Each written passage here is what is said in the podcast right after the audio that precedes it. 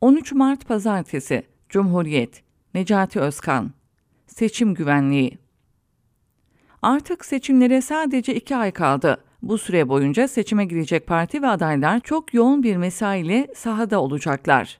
İşin tuhafı seçim kanunu dahil ilgili tüm mevzuatta genel seçimlerin en geç Haziran ortasında yapılacağı belli olduğu halde partilerin kampanyalarının henüz hazır olmaması. Yine iyi düşünülmemiş, veriye ve sağlam rasyonele dayanmayan, apar topar hazırlanmış ve çoğu kez de uygulaması hakkıyla kotarılamamış kampanyalarla bu önemli süreç tamamlanacak gibi görünüyor. Çoğu kez olduğu gibi bu defada kervan yolda dizilecek. Millet İttifakı tarafında 3 Mart Cuma günü dağılan Altılı Masa'nın İBB Başkanı Ekrem İmamoğlu ve Ankara Büyükşehir Belediyesi Başkanı Mansur Yavaş'ın müdahalesi ve arabuluculuğu sonucunda 6 Mart pazartesi günü tekrar birleşmesi toplumun büyük kesiminde değişim umutlarını yeniden yükseltti. Kamuoyu araştırmalarından çok büyük toplumsal desteğe sahip oldukları bilinen iki büyükşehir belediye başkanının ticket sistemiyle kampanyaya dahil olmaları sayesinde muhalefet lehine bir Voltran gücü oluşturuldu.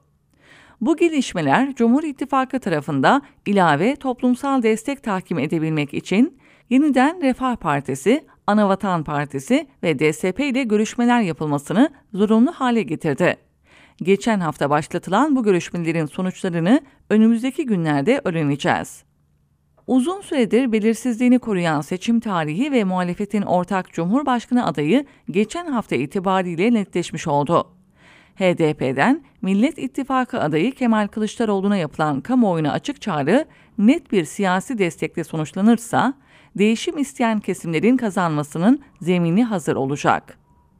Yine de değişim kendi kendine olmayacak. Bu köşede defalarca ikaz ettiğimiz gibi iki yılı aşkın bir süredir yaşanan ekonomik türbülans ve ülkenin %15'ini vuran afet mevcut gece kondu rejimin kendiliğinden kaybetmesini sağlamayabilir.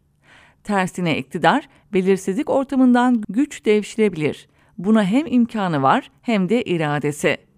Muhalefet bileşenlerinin ekonomik türbülanstan nasıl çıkarılacağımızı, yıkılan kentlerimizin nasıl yeniden inşa edileceğini ve her kesimden seçmenin hayatını nasıl iyileştireceğini anlatacak inandırıcı bir hikaye yaratması gerekir.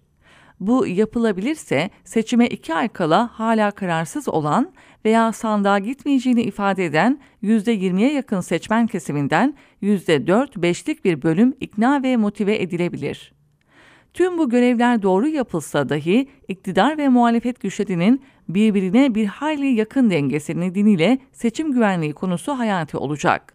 Zira ülkede rakiplerin oyuyla kazanmayı alışkanlık haline getirmiş ve son dakika sürpriz seçim hilelerine başvurmuş bir yapının olduğu unutulmamalıdır. Özetle bu aşamadan itibaren ülkede köklü değişim isteyen herkes için seçim güvenliği ile ilgili sorumluluk almaktan daha hayati bir görev yok.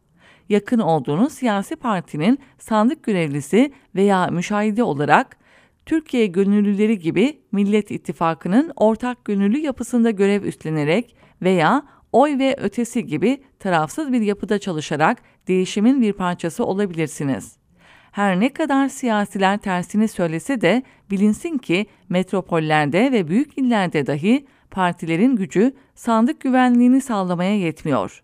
Bu nedenle başta kırsal kesimler olmak üzere tüm seçim çevrelerinde seçim güvenliğinin gönüllü vatandaşlar eliyle sağlanmasından başka çare yok.